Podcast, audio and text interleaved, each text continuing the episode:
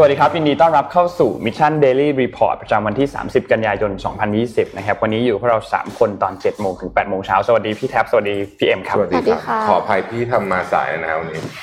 วันนี้เรากลับมาแล้วนะครับ ต้อนรับการกลับมาของบอสข่าวแน่นแน่นอนนะครับแน่นมากเอ่อเราไปอัปเดตตัวเลขกันก่อนครับ ขอภาพ N1 ขึ้นมาครับ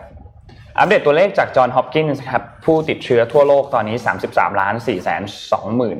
2 4 9 คนนะครับตัวเลขผู้เสียชีวิตอย่างที่บอกว่าทะลุ 1 ล้านไปเมื่อวานนี้นะครับอยู่ที่1ล้าน2,864 คน แล้วก็ตัวเลขผู้ที่รักษาหายแล้วนะครับ23ล้าน1 93,238 คนนะครับเราไปดูตัวเลขในไทยกันบ้างครับ ตัวเลขในไทยเมื่อวานนี้อ๋อพอดีกราฟิกทำผิดนะครับมี 14 คนนะครับที่เพิ่มเติมขึ้นมาเมื่อวานนี้ แต่ว่าตัวเลขสะสมเป็น 3,559 รายนะครับตัวเลขผู้ที่เสียชีวิตยังคงอยู่ที่ 59 คนนะครับแล้วก็เมื่อวานนี้มี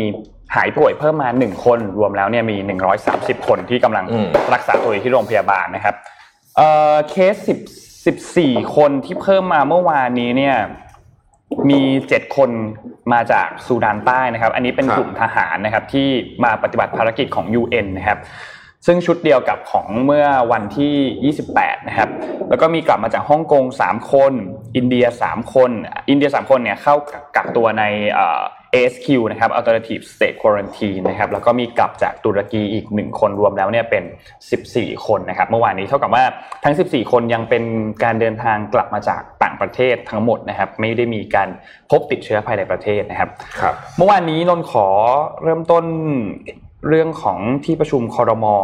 เมื่อวานนี้นิดหนึ่งนะครับ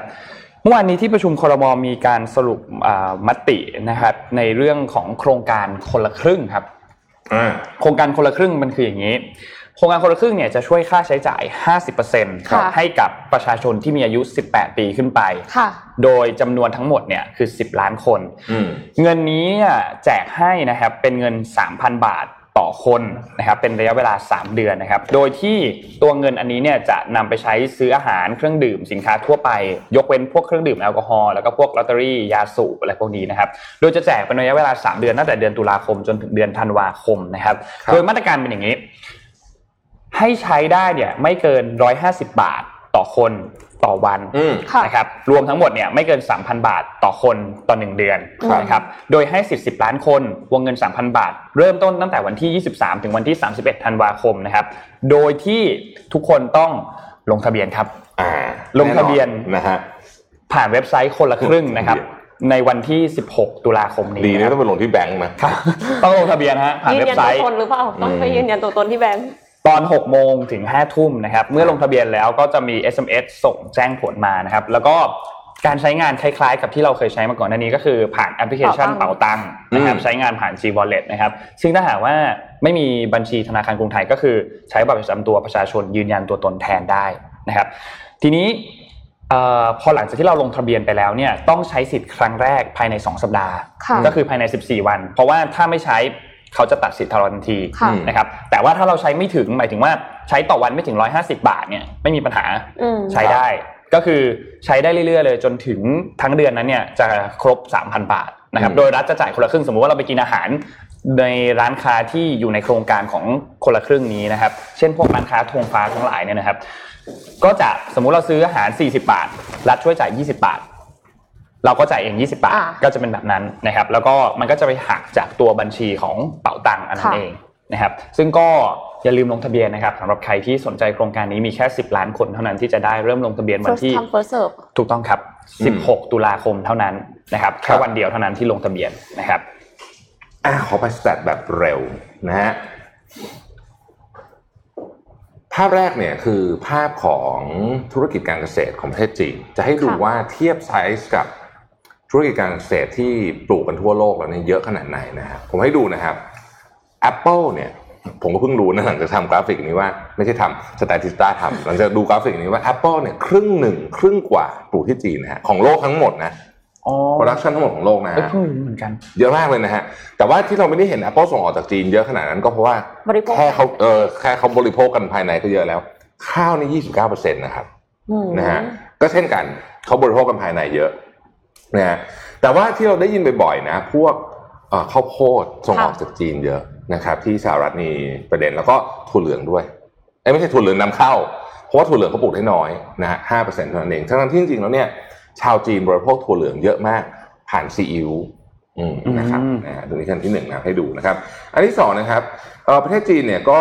เป็นอีกประเทศหนึ่งที่มีนโยบายที่อยากจะลดการใช้พวกคาร์บอนค่ะนะฮะแล้วก็ เขาตั้งใจว่าเนี่ย84%ของพลังงานทั้งหมดในปี 2060 จะมาจาก non carbon fuel นะฮะนี่เป็นนโยบายอันหนึ่งเลยของจีนนะครับ ภาพถัดมาเดี๋ยววันนี้จะมีข่าวที่เป็นลิสต์ยาวเลยเรื่องเกี่ยวกับ time most influential people นะครับ แต่วันนี้ให้ดูก่อนว่าผู้หญิงผู้ชายที่คนอันนี้เป็นโพลของ YouGov นะครับที่คนชื่นชมมากที่สุดมีใครบ้างนะครับฟัง ผู้ชายนะฮะบารักโอบามาบิลเกตส์สีจิ้นผิง นเรนทราโมดีแล้วก็แจ็คกี้ชานนะครับนเรนทราโมดีเนี่ยคือนายกรัฐมนตรีของอินเดีย แม้ว่าอินเดียจะผู้ติดเชื้อเยอะ แต่ว่าคะแนนนิยมเขาไม่ตกเลยนะฮะอืมอืมนะครับฝั่งผู้หญิงครับไม่น่าแปลกใจเลยนะครับมิเชลโอบามา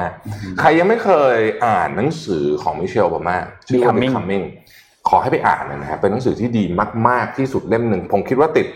ดีที่สุดในรอบ 10 ปีของผมเล่มหนึ่งแน่นอนนะครับอืมคนที่สองคือแองเจลิน่าโจลีนะครับแองเจลิน่าโจลีเนี่ยแม้หลังๆ จะไม่ค่อยมีผลงานการแสดงสักเท่าไหร่แล้วค่ะแต่ว่าเธอไปทำงานการกุศลเยอะมากนะครับค่ะควีนอลิซาเบธก็ยังคงเป็นราชวงศ์ที่ได้รับการชื่นชมมากโดยเฉพาะจากชาวอังกฤษนะครับโอปราห์วินฟรีนะฮะใครเคยฟังรู้รู้เรื่องโอปราห์วินฟรีใช่ไหมว่าเขานี่มาจากครอบครัวยากจนมากๆสมัยตอนเด็กๆต้องตัดข่มขืนอะไรกระสอบเออใส่เป็นชุดแล้วก็ถูกข่มขืนจากญาติตัวเองอะไรอย่างเงี้ยแล้วก็ มาเป็นคือแบบสู้สุดๆอะจนมาเป็นวันนี้ได้นะครับ แล้วก็เจเนฟเฟอร์โลเปสนะฮะภาพถัดไปนะครับอ่าอันนี้น่าสนใจโดนัลด์ทรัมป์เนี่ยมักจะบอกว่าเขาเป็นคนที่ทำให้เศรษฐกิจของสหรัฐ หรือตลาดหุ้นเนี่ยแข็งแกร่งคำถามคือจริงหรือไม่นะฮะก็เนี่ยให้ดูรูปนี้คือมันตอบยากเหมือนกัน เพราะว่าเทรนด์มันเป็นขาขึ้นมาตลอด ตั้งแต่ financial crisis ที่ที่โอบามาเข้ามานะฮะในปีนะ2008เนี่ยมันก็ไม่เคยเป็นหักหัวลงมาอีกเลย ครับเพราะฉะนั้นจะถามว่าทรัมป์ทำหรือเปล่าก็ ก็แล้วแต่จะพิจารณาแล้วแต่นะฮะแล้แล้ววแต่แต่จะพิจารณาเดี๋ยวเรามีเรื่องการเมืองสหรัฐเยอะวันนี้นะครับครับอันนี้ให้ดูภาพถัดไปเป็นเรื่องของเอ่ออุตสาหกรรมรถยนต์นะครับ ของญี่ปุ่นนะฮะก็รู้อย่างที่เราทราบกันว่าปีนี้อุตสาหกรรมรถยนต์หนักจริง ๆ เราจะเห็นว่ามูลค่าการขายเนี่ยนะฮะมันไม่ค่อยขึ้นเท่าไหร่ export ก็นิดหน่อยแต่ว่าสิ่งที่เขา ทำแล้วคือทุกคนไม่สามารถชะลอการผลิตไปได้มากกว่านี้แล้วนะครับเพราะฉะนั้นก็การผลิตก็จะค่อนข้างเยอะนะครับ โพลล่าสุดครับอ่านะฮะเริ่มกลับไปทิ้งห่างอีกแล้วนะครับ ระหว่างทรัมป์กับไบเดนนะครับ นี่เออเป็นโพลเฉลี่ยล่าสุดนะครับ ตอนนี้ห่างกันอยู่9 point ที่เคยเข้ามาใกล้ที่สุดเนี่ยในช่วงที่รารายงานข่าวมาคือ 6 point นะครับอันนี้9 point นะครับอะทีนี้ก่อนจะเข้าข่าวประเด็นใดๆ ก็ตามขอชวนคุยเรื่องนี้นิดหนึ่งเพราะเพราะเป็นเรื่องที่ผมรู้สึกว่า มันเป็นความบิดเบี้ยวแห่งสังคมไทยมาก ใครได้ฟังประธานโรงเรียนสารสารตอบคุณจอมขวัญเมื่อวานในรายการไหมอ่าโอ้โหแทบอยากจะทุ่มคอมพิวเตอร์ทิ้งนะพูดจริงนะคือไม่ได้ดูจากทีวีคือถ้าเป็นทีวีก็ต้องทุ่มทีวีนะฮะ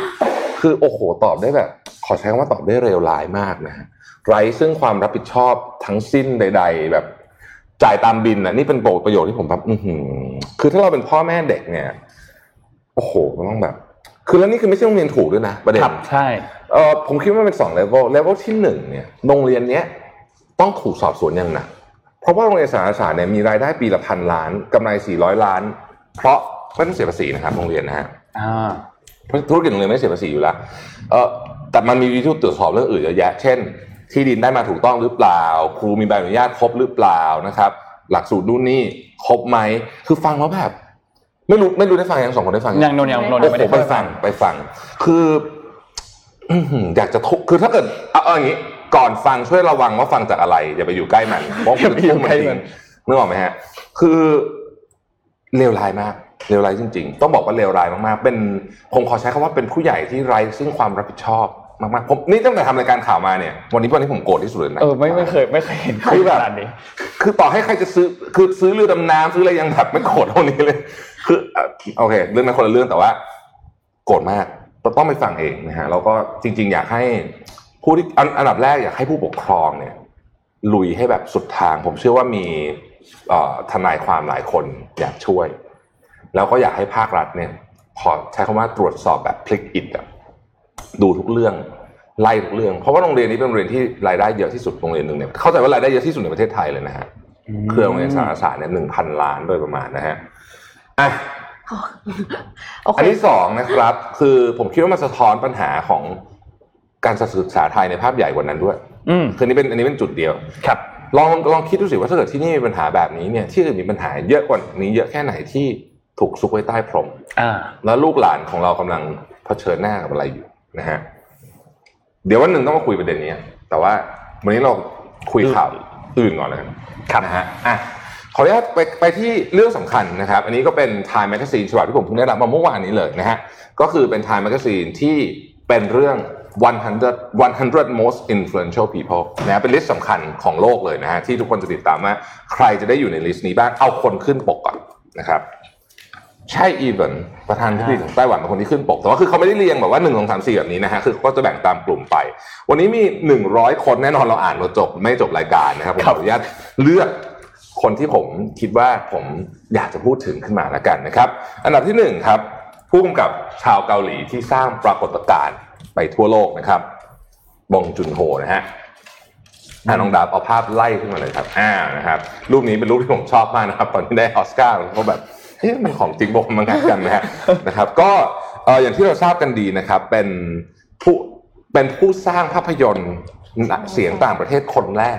ที่ได้รางวัลออสการ์ Best Picture แล้วก็ได้ Best Director ด้วยนะครับ ก็ต้องบอกว่า Parasite เนี่ยสร้างปรากฏการณ์เนี่ยในวงการภาพยนตร์ไม่ใช่แค่นั้นนะฮะ มันลามมาถึงปรากฏการณ์ทางวงการทางการเมืองด้วยนะครับ จริงๆอืม Parasite นี่เป็นหนังหนังที่ impact มาก อีกหนึ่งเรื่องที่ดีมากเหมือนกันก็คือ Snowpiercer อ่าใช่ Snowpiercer เป็นเรื่องที่ดีมากนะครับคนที่สองครับอะคนนี้ก็ไม่พูดถึงไม่ได้นะครับ ดรแอนโทนีฟาวซีนะครับ ดรแอนโทนีฟาวซีเนี่ยเป็นคนที่เอ่อ เรียกว่าเป็นคนใกล้ชิดทรัมป์ที่เถียงกับทรัมป์เยอะที่สุดยังไม่โดนไล่ออก เราจะเรียกว่าจะจะอาจจะสามารถมอบตำแหน่งนี้ให้ได้นะครับ แต่จริงๆเนี่ยดรฟาวซีเนี่ยนะครับเอ่อเป็นที่ปรึกษามาให้กับประธานาธิบดีถึง 6 คนแล้วนะฮะโอ้ทำงานมา 36 ปีนี่70 กว่าแล้วนะ เข้าใจว่าอ่าฮะ70 แบบเยอะๆแล้วด้วยนะครับค่ะทุกวันนี้ยังวิ่งเวนลา5ไมล์คือประมาณ8-9กิโลอยู่นะวิ่งนะวิ่งนะไม่เดินนะฮะเอิ่มเขาเป็นคนที่ไม่ประนีประนอมกับ เอ่อเขาเรียกว่าไม่ไม่ชูการโคดอะคือเรื่องจริงอะไรก็พูดอย่างนั้นนะครับแล้วก็ไม่ได้ประนีประนอมกับเอ่อนักการเมืองนะครับค่ะมีความเอ่อใช้คำว่าอะไรมีความกล้านะครับ ที่จะออกมางัดข้อกับทรัมป์จริงมากๆแถลงต่อกันแต่พูดไม่เหมือนกันใช่แล้วต่อกันบนโพต่อกันบนโพเดียมเดียวกันเออนะฮะต่อกันบนโพเดียมเดียวกันเลย ซึ่งซึ่งเป็นคนที่ก็ถือว่ากล้ามากนะครับ อีกคนหนึ่งครับดรเกรเบรียซุสนะครับโอเคแม้จะโดนวิพากษ์วิจารณ์ค่อนข้างเยอะในช่วงแรกนะครับ แต่ว่าก็ต้องยอมรับว่า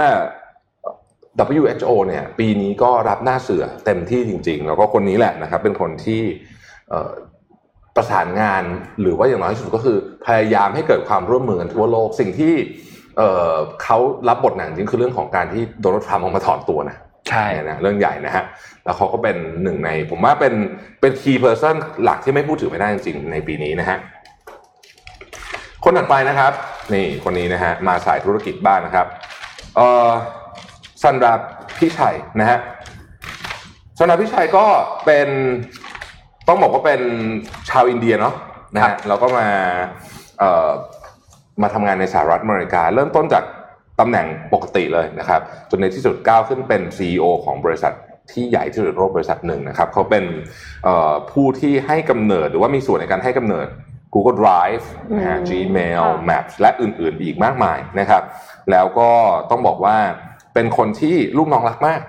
นะฮะอืมลูกน้องรักมากแล้วก็เอ่อได้รับคำชื่นชมจากวงการในธุรกิจว่าเป็นคนที่ถ่อมตัว แล้วก็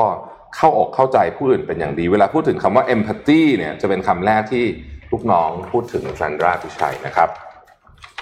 ถัดมาฮะนี่คนนี้นะฮะคนนี้คือเอริกหยวนนะครับ ก็คือ CEO ของ Zoom นั่นเองไม่พูดถึงนะฮะไม่ได้จริงๆไม่พูดวันนี้ถึงไม่ได้จริงๆนะครับ ก็ นี่แหละฮะดูจากหน้าเขาก็เป็นคนที่เอ่อนิ่งๆนะฮะแล้วก็เหมือนกับว่า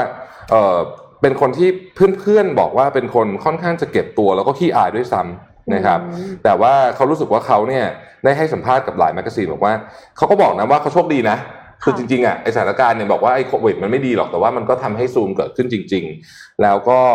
มันก็กลายเป็นสิ่งที่เขารู้สึกว่าบทเรียนที่เขาได้เรียนรู้จากเรื่องนี้ก็คือเขาเชื่อว่าเขาจะสามารถเป็น เป็นเขาใช้คำว่าเป็น backbone ในโลกใหม่ได้นะครับก็เป็นคนที่ไม่พูดถึงไม่ได้จริงๆครับ นี่โหคนนี้ผมชอบมากนะฮะลูอิสแฮมิลตันนะฮะลูอิสแฮมิลตันเนี่ยสำหรับท่านที่ไม่ได้ดู F1 นะครับนี่คือนักกีฬา F1 ที่เป็นนักแข่งเนี่ยที่มีสถิติการได้แชมป์7ครั้งเท่ากับมิเคลชูมาเกอร์ยอดนักแข่งรถในตำนาน F1 นะครับแล้วเขาเป็นชาวผิวดำเพียงคนเดียวเท่านั้นในเอ่อ การแข่งขันฟอร์มูล่าวันการแข่งขันรถยนต์ระดับสูงสุด ภาพนี้เป็นภาพที่ทรงพลังมากนี่คือการคุกเข่าเรื่อง Black Lives Matter นะครับอ๋อแล้วก็เนี่ยเขาเป็นคนที่เป็น international voice เพราะว่าลูอิสแฮมิลตันเนี่ยเป็นเป็นนักกีฬาต้องใช้คำว่าระดับโลกจริงๆนะฮะค่ะแล้วก็แล้วก็พูดเรื่องนี้เยอะมากๆเลยนะครับ แม้จะโดนกดดันนิดหน่อยเหมือนกันนะฮะแต่ว่าตอนนั้นก็ก็ก็เขาก็เขาก็สู้เต็มที่นะครับ อีกคนหนึ่งครับ อ่านะฮะคนนี้หลายท่านอาจจะไม่คุ้น แต่ว่าใครที่ติดตาม Me Too Movement จะรู้จักคนนี้เป็นอย่างดีนะครับชิโอริอิโตะชิโอริอิโตะเนี่ยเป็นคนที่ออกมา คือปกติต้องเล่าก่อนว่าในสังคมญี่ปุ่นนะฮะน้อยมากที่จะมีการฟ้องเรื่องพวกแบบคดีอะไรอะทารุณกรรมทางเพศอะไรแบบเนี้ยนะเพราะสังคมญี่ปุ่นเป็นสังคมที่ค่อนข้างที่จะกดผู้หญิงเหมือนกัน คนนี้เป็นคนที่ออกมา แล้วก็คนที่เขาฟ้องเนี่ยเป็นคน ขอใช้คำว่าเป็นคนใหญ่คนโตมากๆ เส้นใหญ่มาก สนิทกับคนในรัฐบาลเยอะมาก แล้วก็ไม่ไม่มีใครคิดว่าจะเอาผิดได้ในที่สุดเอาผิดได้แล้วก็เกิด เป็นคนที่ทำให้เกิดมี Too Movement ในญี่ปุ่น หลังจากนั้นมีผู้หญิงอีกจำนวนมากเนี่ยออกมาฟ้องคนที่เป็นนักธุรกิจใหญ่นักการเมือง หรือแม้กระทั่งดารา ผู้จัดการดารา ผู้อำนวยการสร้างหนังอะไรเนี่ยติดเต็มไปหมดเลยนะครับ แล้วก็หลายคนชนะด้วย เริ่มต้นจากคนนี้นี่แหละนะฮะและอีกคนหนึ่งที่เพลินผมอาจจะไม่ได้ใส่ภาพมาเพราะว่าเมื่อกี้งงๆนิดนึงก็คือใช่อีเบิร์นใช่อีเบิร์นเป็นเป็นคนที่ต้องบอกว่า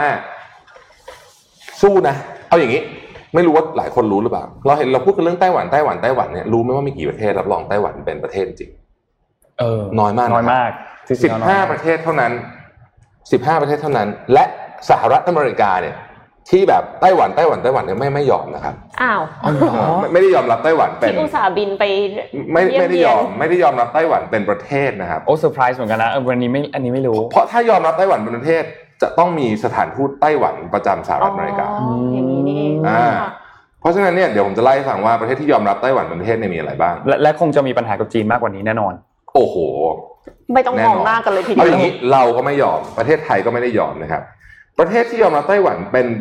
เรียกว่าเป็นประเทศจริงๆเนี่ยนะฮะมีทั้งหมดสิบสิบห้าประเทศสิบหกสิบสิบหกประเทศนะครับเอาผมยกตัวอย่างกันนะฮะเช่น นครรัฐวาติกันนะครับ Dominican Republic อะไรอย่างเงี้ยเดี๋ยวนะใช่ไหมฮอนฮอนดูรัส นิคารากัวนะครับเซนต์ลูเซียนะฮะคิริบัสนูกวามาเชลนะฮะ กัวเตมาลาอะไรอย่างเงี้ยเฮติอะไรแบบเนี้ยนะฮะแต่ว่าไม่ได้มีประเทศ sizing แบบใหญ่ ๆ เลยครับ เพราะว่าเอาจริง ๆ ไม่มีใครอยากงัดข้อกับจีนอืมแล้วถ้าเกิดว่าคุณแต่เมื่อวานมีบทวิเคราะห์ของเดียโคโนมิสออกมาว่า จะเกิดอะไรขึ้นหากสหรัฐยอมรับการเป็นไต้หวันเป็นประเทศภายในช่วงเวลาก่อนวันเลือกตั้งประธานาธิบดีเดี๋ยวพรุ่งนี้จะเล่าให้ฟังมีโอกาสเป็นไปได้โอ้ถ้าเป็นไปได้นี่เขาบอกว่านี่เป็นมูฟที่อาจจะเป็นไพ่เด็ดที่สุดของโดนัลด์ทรัมป์ที่ไม่มีใครนึกออกเลยก็ได้เออเพราะถ้าเกิดยอมรับปุ๊บเนี่ย มันเท่ากับอะไรหลายเรื่องมากเดี๋ยวจะเดี๋ยวจะบอกให้ฟังโอเคว่าถ้าจะเกิดอะไรขึ้น ถ้าสหรัฐยอมรับไต้หวันภายในช่วงนี้ คือคือคือคือหลังจากนี้ไม่มีประโยชน์ละครับช่วงนี้ไม่แน่นะครับอะค่ะเอ่อไปที่ไปที่อวกาศกันบ้างค่ะอ่าขอภาพ M 1.1เลยค่ะ ค่ะ มหาเศรษฐีทั้งสามคนนี้นะคะ คงไม่มีใครไม่รู้จักแล้วในในตอนนี้ แล้วก็ทำไมเขาถึงอยากจะเข้ามาเล่นในอุตสาหกรรมท่องเที่ยวอวกาศ ก็เลยจะมาเล่าให้ฟังค่ะครับเชื่อไหมคะว่าคน 39%ของคนที่มีทรัพย์สินจำนวนมูลค่ามากกว่า 5 ล้านเหรียญสหรัฐเนี่ยสนใจซื้อตั๋ว 250,000 เหรียญเพื่อท่องอวกาศกับ Virgin Galactic สองแสนห้าหมื่นเหรียญนะครับ 250,000 เหรียญค่ะ ก็เอ่อกว่า 2.4 ล้านคนนะคะ ก็เลยเป็นลูกค้าเป้าหมายค่ะ ในขณะที่ยานอวกาศเนี่ยจุได้เพียงเที่ยวละ 6 คนนะคะ แล้วก็เดินทางได้ ไม่เกินเดือนละ5เที่ยวเท่านั้น คือเดือนหนึ่งอะเดินทางได้แค่30 คนอืมแต่ว่ามีกว่า 2.4 ล้านคนเป็นลูกค้าเป้าหมาย แปลว่าอะไรคะ แปลว่า supply เนี่ยมีน้อยกว่า demand มาก ๆ ทำให้เกิดความขาดแคลน และนี่ก็คือเป็นคำจำกัดความของ luxury goods ค่ะอ่าอ่าทำให้เป็นสินค้าหรูหราอย่างแน่นอนนะคะอ่ามาคุยกันว่าแต่ละคนเนี่ยมีความเชื่ออย่างไรนะคะริชาร์ดแบรนสันเนี่ยเชื่อว่าการท่องเที่ยวอวกาศเนี่ย คือจะ open space for everyone อยากให้ทุกคนมีโอกาสได้ออกไปแตะขอบฟ้าค่ะ คือเหมือนกับที่ก่อนหน้านี้เอเชียบอกว่าใครก็บินได้ แต่ว่าอ่าอันเนี้ยค่ะ ก็คือเขาอยากจะให้ทุกคนเนี่ยออกไปเห็นโลกจากระยะไกล ได้แพร่หลายเหมือนกันเดินทางด้วยเครื่องบินในปัจจุบันครับแล้วก็อยากให้เดินทางในโลกได้อย่างรวดเร็ว เช่น กรุงเทพดูไบใน 27 นาทีอย่างเงี้ยค่ะอ่าออกไปออกไปนอกโลกแล้วกลับเข้ามาใหม่ ที่อีลอนมัสก์เคยโชว์อันนั้นอ่าเป็นจรวดยิงออกไปอีลอนมัส ก็เช่นเดียวกันค่ะในจุดนั้น แต่ว่าอีลอนมัสเนี่ยยังเชื่ออีกว่ามนุษย์ต้องย้ายไปอยู่ดาวอังคารค่ะใช่แล้วเขาก็บอกว่าเขาอยากจะไปตายที่ดาวอังคารถูกไม่ใช่ต้องเกิดอุบัติเหตุตายแต่ว่าไปอยู่ที่ไปดาวแก่อังคาตารยอืมแก่ตายที่ดาวอังคารจนถึงจุดนั้นนะคะ แล้วก็การท่องเที่ยวโอกาสเนี่ยก็เลยเป็นเพียงแค่การใช้เทคโนโลยีที่มีอยู่แล้วให้เป็นประโยชน์มากกว่านะคะสำหรับ SpaceX แต่ว่าเจฟเบโซค่ะ เชื่อว่าคนจำนวนมากเกินไปที่จะอยู่บนโลกได้ ก็เลยจะนำทรัพยากรธรรมชาติจากดวงจันทร์มาใช้เพื่อที่จะเซฟโลกนะคะ แล้วก็สร้างสถานีอวกาศที่มี virtual gravity ให้คนสัตว์ต้นไม้อยู่ได้ โดยที่ไม่มีภัยธรรมชาติค่ะ เหมือนยกโลกไปอยู่ในสถานีอวกาศที่หมุนรอบตัวเอง ก็เลยสร้างแรงโน้มถ่วงจำลองขึ้นมาได้ ขอคลิปค่ะทีนี้ SpaceX มาดูประสบการณ์ Blue การ Origin ท่องอวกาศกันบ้างค่ะ ประสบการณ์การท่องอวกาศนะคะของ มันจะแบ่งออกเป็น suborbital flight กับ orbital flight นะคะเอ่อ suborbital flight เนี่ยก็คือการขึ้นไปบนวงโคจรค่ะ แล้วก็ลงมา คือขึ้นไปอยู่เหนือไอ้ตรงที่มีก็คือไม่มี gravity อะอ่าค่ะฮะแล้วเสร็จแล้วก็คือเราก็ลงมาของ Blue Origin เนี่ยทั้งหมดจะใช้ระยะเวลาเพียงแค่ 11 นาทีอืม11 นาทีนี่โอ้คืเร็อวมากเลยนะฟังดูเหมือนแบบเล่นเครื่องเล่นดิสนีย์แลนด์ยังไงก็ไม่รู้นะคะอ่าฮะแล้วก็ลงด้วยร่มชูชีพนะคะ ทีนี้ ยังไม่มีการเปิดเผยราคาค่ะ แต่ว่าเห็นไหมคะว่ามันจะมีหน้าต่างด้วยนะ ทุกคนจะมีหน้าต่าง แล้วก็สามารถที่จะปลดไอเนี่ย เข็มขัดนิรภัยแล้วก็อยู่ในสภาพไม่มีแรงโน้มถ่วงอะค่ะครับได้ประมาณ4นาทีอืมก่อนที่จะลงมาบนพื้นโลกนะคะ ด้วยร่มชูชีพแบบนี้นะคะ แล้วก็อาจจะยังไม่สมูทเท่าไหร่นะคะ แต่ว่า ก็มีคนอยากจะไปกันเยอะมากเหมือนกัน การท่องเที่ยวในอวกาศเนี่ยสำหรับ Blue Origin เป็นเพียงทางผ่านไปสู่เทคโนโลยีที่ยิ่งใหญ่กว่าค่ะ เพราะว่าเขาอยากจะลงจอดบนดวงจันทร์นะคะ ครับ ทีนี้ก็มีสัญญากับนาซามูลค่าประมาณ 579 ล้านเหรียญในการพาคนไปดวงจันทร์อีกครั้งในปี 2024 อีก 4 ปีข้างหน้าเท่านั้นเองนะคะ อ่ามาดู Virgin Galactic กันบ้างนะคะ ที่หน้าตาเหมือนเครื่องบินเลยนะคะ คือสองข้างเนี่ยเป็นเครื่องบิน แต่ว่าตรงกลางอะค่ะ ก็คือยานอวกาศ ยานอวกาศที่จุคนได้ประมาณ 6 คนนะคะ เป็น suborbital flight ค่ะ เช่นเดียวกันก็คือขึ้นไปบนวงโคจรค่ะ เสร็จแล้วก็ลงมา ซึ่งเขาใช้วิธีว่าเอาเครื่องบินแฝดเนี่ยขึ้นไปปล่อยปล่อยยานอวกาศพอปล่อยยานอวกาศเสร็จ ก็จุดเชื้อเพลิงค่ะ ให้ขึ้นไปอีก แล้วเสร็จแล้วหลังจากนั้นนะคะ ก็คืออยู่ในสภาวะไร้น้ำหนัก ซึ่งก็คล้ายๆกันกับ Blue Origin ตะกี้เนี้ยนะคะพอสภาวะไร้น้ำหนักจนจนเชื้อเพลิงหมดนะคะ แล้วก็ตกลงมาบนโลก แต่ว่าใช้วิธีร่อนลงเหมือนเครื่องบินอืมเพราะฉะนั้นก็คือร่อนลงในสนามบินเลยค่ะอ่าทั้งหมดเนี่ยใช้เวลา 2.5 ชั่วโมงอืมขายตั๋วราคา 2 0 0 0 0 0 ถึง 2 5 0 0 0 0 เหรียญ คือคนแรกๆที่ซื้อก็จะถูกกว่านิดนึงอะนะคะ แต่ว่า ตอนเนี้ยก็2 5 0 0 0 0เหรียญเป็นต้นไปขึ้นไปนะคะต้องเทรนนิ่ง3วันก่อนบิน ขายไปแล้ว700ใบนะคะโอ้แล้วก็มีการทดสอบสำเร็จมาแล้ว2ครั้งแต่ก็เคยล้มเหลว แล้วก็มีคนตายมาก่อนคนก็พูดถึงกันเยอะอะค่ะอืมอ่าของ SpaceX นะคะ เป็น orbital flight ค่ะ อันนี้ไปไกลกว่าอีกสองเจ้าที่ผ่านมานะคะ บินไปที่ International Space Station นะคะที่สถานีอวกาศอ่าในภาพเนี่ยค่ะเป็นแบบที่พี่เทียบบอกคือ คือบินจากจุดหนึ่งไปอีกจุดหนึ่งของโลกอ๋อใช้เวลาไม่ถึง 60 นาที ไม่ว่าคุณจะบินจากจุดไหนไปจุดไหนจะใช้เวลาไม่ถึง 60 นาที ใช้เวลาเร็วมาก เพราะว่าเดินทางเร็วกว่าเสียงค่ะ สุดยอดไปเลยอืมทีนี้ SpaceX ในแบบที่ orbital flight เนี่ย คือจะบินไปที่ ISS หรือว่า International Space Station ใช้เวลาประมาณ 20 ชั่วโมง จึงจะเดินทางไปถึงสถานีอวกาศ แล้วก็กลับมาลงจอดทะเลด้วยร่มชูชีพนะคะ แล้วก็เมื่อเดือนพฤษภาคมที่ผ่านมา SpaceX เนี่ย ก็ส่งนักบินอวกาศ NASA ทั้งสองคนเนี่ยไปที่สถานีอวกาศสำเร็จมาแล้วด้วยใช่แล้ว NASA ก็ให้เงิน SpaceX กว่า 30,000 ล้านเหรียญในการสร้างนักบินพาณิชย์ค่ะอืมวางแผนว่าจะเริ่มบินในเดือนตุลาคมปีหน้านะคะ ราคาเนี่ย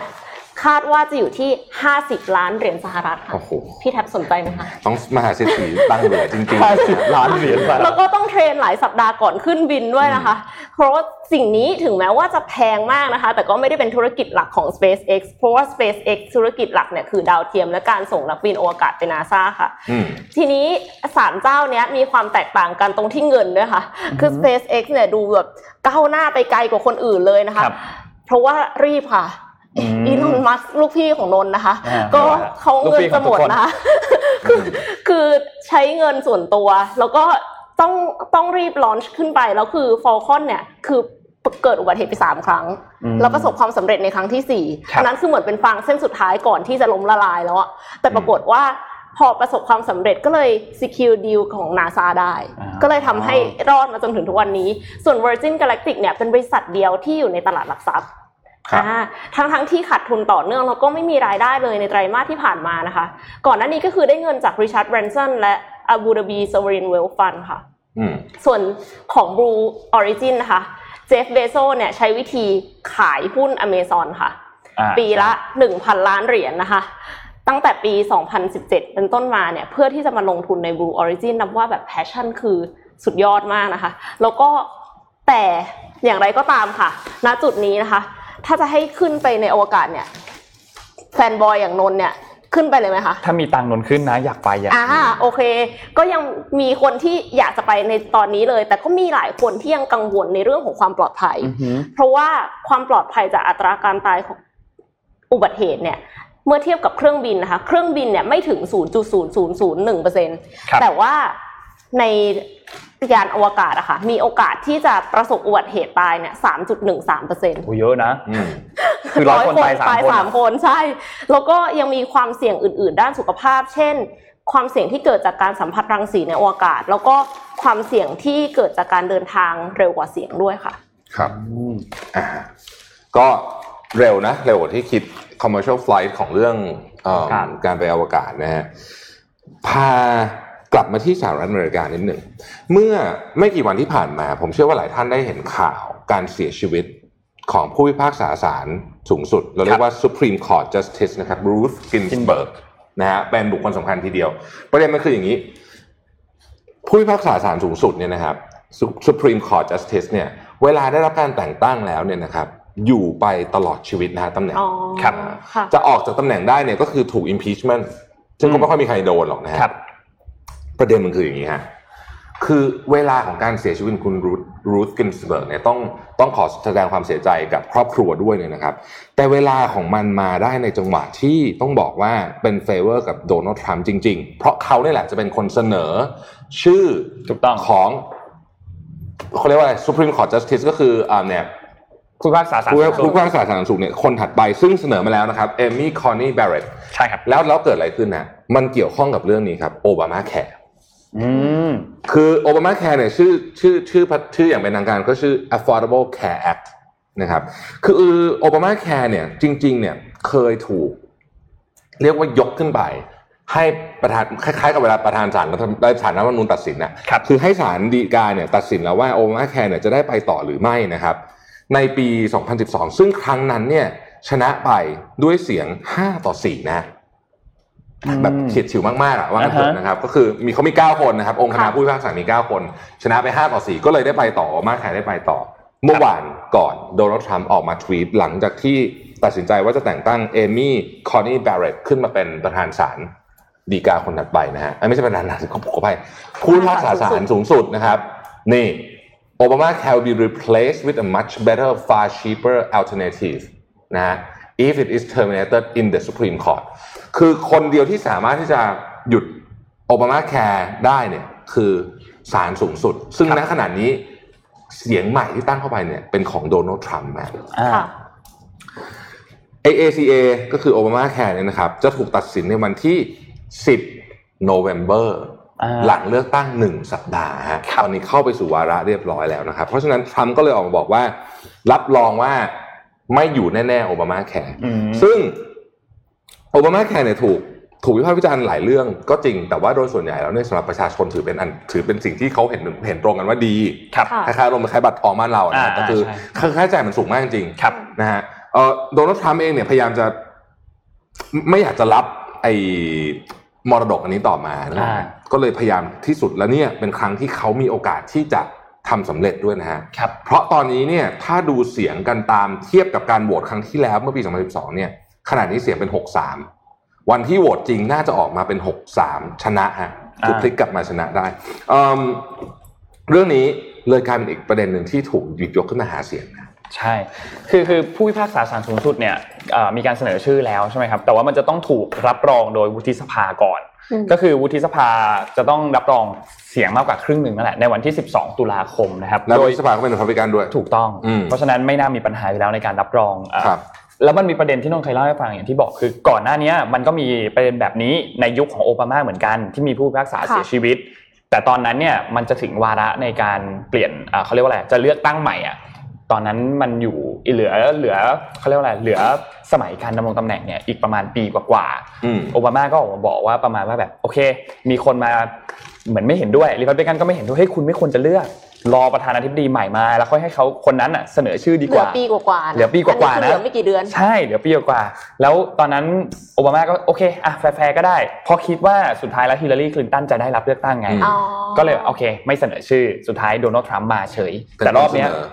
รอบเนี้ยทรัมป์เสนอเร็วมากนะเหแป๊บลืเดีอยวไม่กี่วันเท่านั้นจะหมดเทอมของทรัมป์แล้วถูกนะต้องฮะครับเสนอแล้วก็มันก็จะมีผลกับเรื่องนี้ แล้วต้องบอกว่าแบบนี้ครับ คือในสหรัฐอเมริกาเนี่ยเรื่องใหญ่ ๆ แบบนี้จะถูกส่งไปที่ศาลสุพรีมคอร์ t ศาลฎีกาศาลสูงสุดนี่แหละนะครัฮะบซึ่งเอิ่มคนที่ถูกได้รับการแต่งตั้งจากประธานาธิบดีคนไหนหรือฝั่งไหนเนี่ยก็มีก็มีแนวโน้มแล้วกันมีแนวโน้มใช้คำมีแนวโน้มมีแนวโน้มที่จะ favor คนนั้นนะฮะอย่าง อย่างคุณรูธกินสเบิร์กเนี่ยได้รับการแต่งตั้งมาตั้งแต่สมัยบิลคลินตันนะนานมากนานมากบิลคลินตันนี่แบบโอ้โหไม่รู้สิบกี่ปีแล้วจำไม่ได้แล้วอะคือพอยของมันก็คือว่าเก้าคนเนี้ยตัดสินมาหลายเรื่องแล้วนะครับ ที่เปลี่ยนทั้งเรื่องกฎหมายทั้งเรื่องอะไรเยอะแยะมากมาย เพราะฉะนั้นประเด็นนี้เป็นประเด็นที่โอ้โห เป็นไพ่ที่ซ่อนอยู่อีกอันหนึ่งที่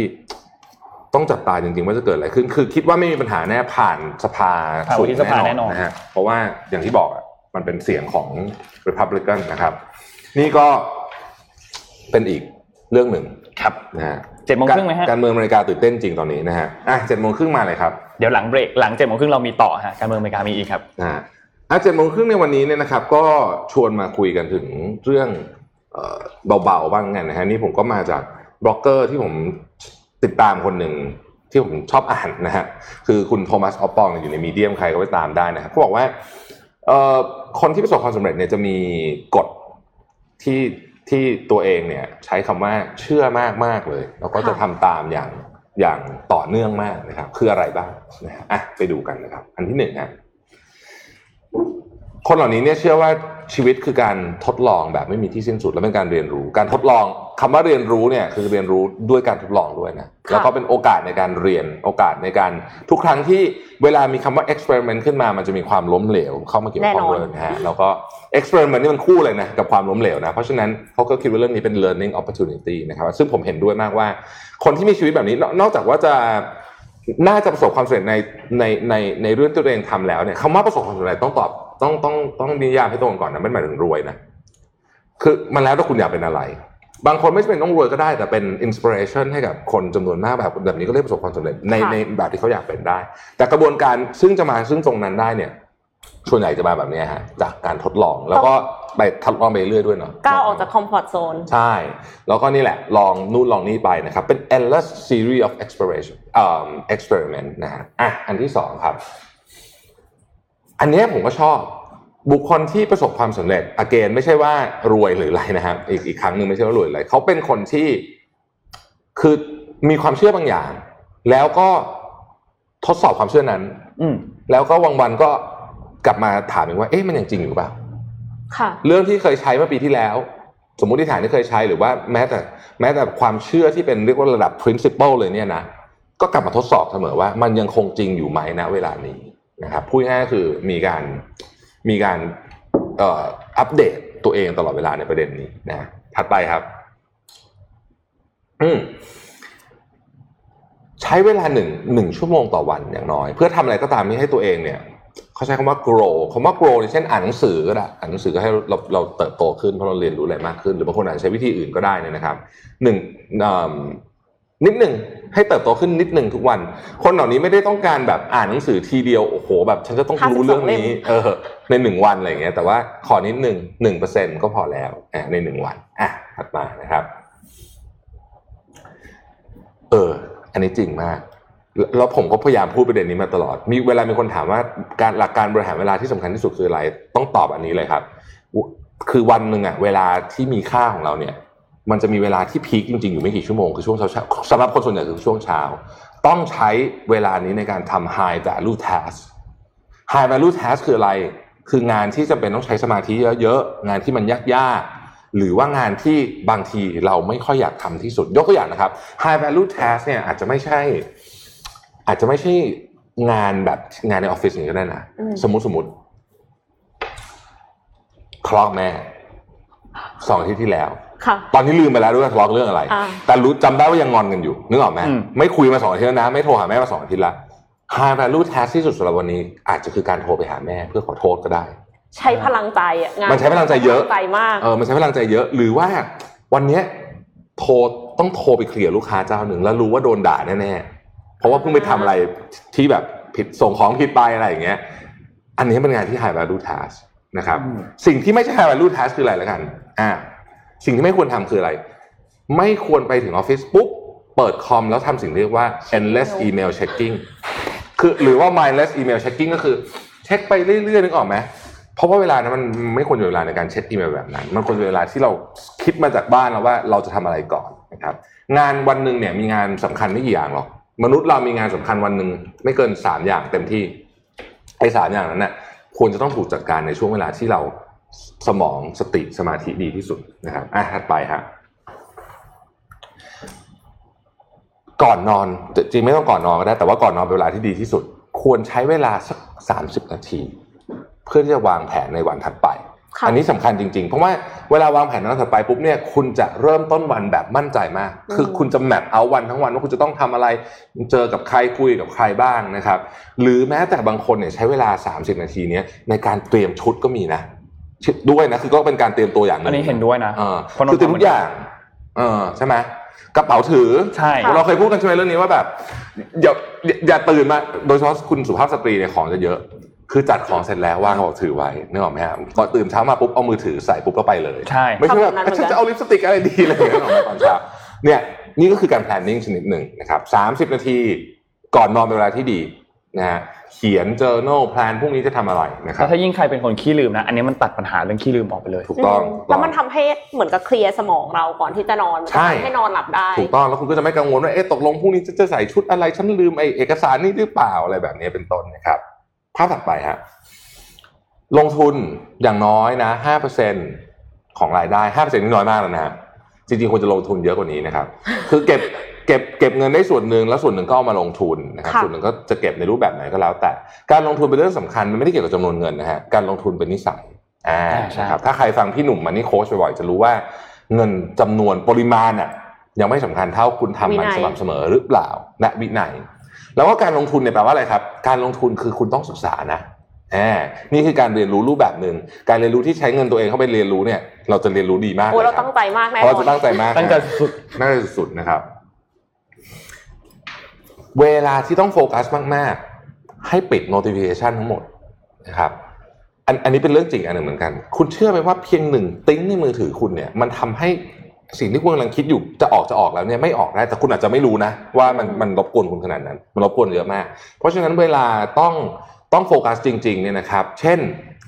เอ่ออะอย่างของผมเนี่ยคือเวลาเขียนบทความ เวลาตอบอีเมลยากๆเอิ่มเวลาอ่านพวก research paper อย่างเงี้ย อย่างเงี้ยคือมันมันหลุดนิดนึงนี่คือมันไปเลย กลับมาใหม่ต้องเริ่มอีกสิบนาทีกว่าจะตั้งตัวได้นะครับ เพราะฉะนั้นปิด notification ให้หมดนะฮะสุดท้ายฮะคือมนุษย์เราไม่ได้ถั่วแบบไม่อยู่เฉยๆเพราะฉะนั้นต้องออกกำลังกายสำหรับคนที่แบบเออขี้เกียจจริงเนี่ย ขอแบบอันนี้คือมินิมัม minimum ขั้นต่ำเลยนะ ต่ำสุดๆ คือสามสิบนาทีสามครั้ง ต่อสัปดาห์ จริง ๆ แล้วอันนี้ต่ำกว่าที่พวกคุณหมอเขาบอกด้วยนะ คุณหมอปกติต้องบอกร้อยห้าสิบนาทีเนาะค่ะแต่น้อยสุดเนี่ย เอาละสมมติไม่ไหวจริงๆ ขอแค่นี้อืมก็พอนะครับไม่ไม่พอแต่ว่าขอแค่นี้ก็ยังดีสักหน่อยแล้วกันนะฮะค่ะอันนี้ก็เป็น เจ็ดโมงครึ่งสำหรับวันนี้ สุดยอดค่ะอ่าถ้าทำได้ทั้งหมดเนี่ยจะต้องเคลียร์ทั้งสมองแล้วก็มีสุขภาพที่ดีด้วย อืมเราที่บอกว่า grow หนึ่งเปอร์เซ็นเนี่ยแล้วก็ทำตอนเช้าเนี่ยฟัง Mission Daily Report ได้นะครับ มี grow มีคน1%ตอบแบบนั้นเหมือนกันค่ะดีว่ามากเรียนรู้ทุกวันนะคะด้วย Mission Daily Report ครับอืม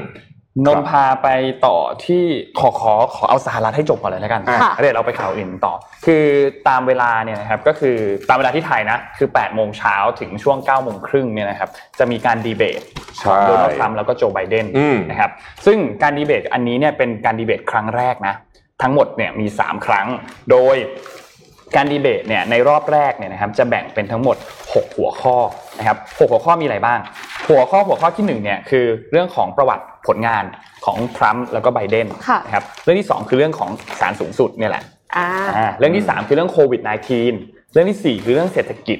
เรื่องที่ 5 คือเรื่องเชื้อชาติ แล้วก็ปัญหาเกี่ยวกับเรื่องของการชุมนุมความขัดแย้งพวก protest ต่างๆเนี่ยนะครับ แล้วก็ข้อที่6เนี่ยคือเรื่องของความสมบูรณ์ในการเลือกตั้งค่ะทีนี้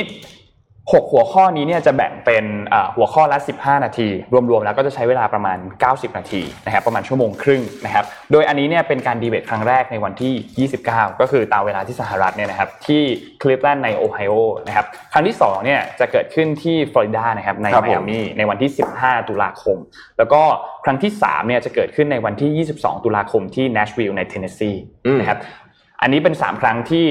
ดีเบต โดยโดยเป็นเอ่อตัวแทนของชิงตำแหน่งประธานาธิบดีครับรองประธานาธิบดีเช่นเดียวกันมีการดีเบตกันเช่นเดียวกันระหว่างคุณไมค์เพนซ์กับคุณคามาลาแฮร์ริสนะครับอืมอันนี้จะเกิดขึ้นในวันที่ 7 ตุลาคมที่รัฐยูทาห์นะครับในซอลเลกซิตี้นะครับก็จะมีการดีเบตที่เราต้องติดตามกันทั้งหมด 4 ครั้ง โดยในรอบนี้เนี่ยจะเป็นการดีเบตผ่านทางช่องของ Fox News แต่จริงๆมีมีถ่ายทอดหลายช่องแหละ นะครับสามารถไปติดตามกันได้ในช่วงเวลาตามเวลาไทยก็คือ8โมงถึง9โมงครึ่งนะครับครับก็เดี๋ยวพรุ่งนี้คิดว่าจะมาสรุปไฮไลท์ให้ฟังแล้วกันอืมว่าจะมีอะไรน่าสนใจบ้างแต่พรุ่งนี้นนท์ไม่ได้มานะครับพรุ่งนี้ต้องไปฝากพี่แท็บนะเดี๋ยวพี่สรุปให้ฝากพี่แท็บสรุปพรุ่งไอ้นี้เดี๋ยวก่อนบอกรางวัลก่อนโอ้ยวันนี้ข่าวเครียดจะไม่ได้พูดถึงเรื่องรางวัลเลยนะมีเอ่อรองพื้นอันนี้นะครับ รองพื้นเจ้าหญิงสิบ หนึ่งรางวัลมีสี่สี่สีเหมือนเดิม เพราะว่าเราไม่รู้ว่าคุณสีผิวเราจะต้องให้ทุกสีเลยนะครับแล้วก็แจกแบ่งเพื่อนเอาละกันนะครับ มีสิบรางวัลอะเดี๋ยวพี่อ่านข่าวนี้จบแล้วนนท์นนท์กับน้องนนท์กับเอ็มคิดแล้วกันนะได้เลยครับค่ะปีนี้เนี่ยต้องบอกว่าเป็นปีแห่งสแกนโดจริงๆนะฮะมีอีกแล้วนะมีอีกแล้วมีอีกแล้ว แต่อันนี้อันนี้จะจะเรียกว่าเบาก็ไม่เชิง คืออย่างนี้ครับ ที่ญี่ปุ่นเนี่ยเอ่อบริษัทที่อยู่จดทะเบียนตลาดหลักทรัพย์เนี่ยเขาก็จะมี ต้องต้องเรียกว่าใช้ third party ในการทำหลายเรื่องต้องแต่ตั้งแต่เอิ่มเอ่ออะไรออดิตนี่ก็เรื่องหนึ่งถูกไหมเป็น third party นะครับแต่อีกอันหนึ่งที่เราอาจจะไม่ค่อยได้ยินก็คือ shareholder service นะที่ญี่ปุ่นก็ใช้ third party เหมือนกัน อันหนึ่งที่ใช้ก็คือนับคะแนน คะแนนของผู้ถือหุ้นนี่แหละ เวลาคุณไปประชุมผู้ถือหุ้นเวลาโหวตนะเนี่ยเหรอ AGM อะนะฮะที่เขาเรียกว่า annual general meeting เนี่ยเนาะ annual general meeting นะครับประเด็นคืออย่างนี้ครับ บริษัทที่ ดูแลเรื่องนี้เนี่ยซึ่งเป็นหนึ่งในก็มีหลายบริษัทแต่บริษัทที่ใหญ่ที่สุดเนี่ยคือ Sumitomo Mitsui Trust นะเราอาจจะคุ้นชื่อนี้ก็เป็นอย่างดีเพราะ Sumitomo Group เนี่ยก็ทำหลายอย่างมากนะครับ ก็ออกมาเปิดเผยว่าเออ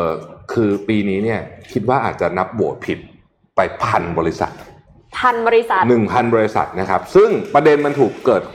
คือประเด็นเนี่ยมันเริ่มต้นที่อย่างนี้ครับมันเริ่มต้นที่โตชิบ้าคือโตชิบ้าเนี่ยมีผู้ถือหุ้นอยู่เจ้าหนึ่ง ซึ่งชื่อ f f i m o นะครับเป็น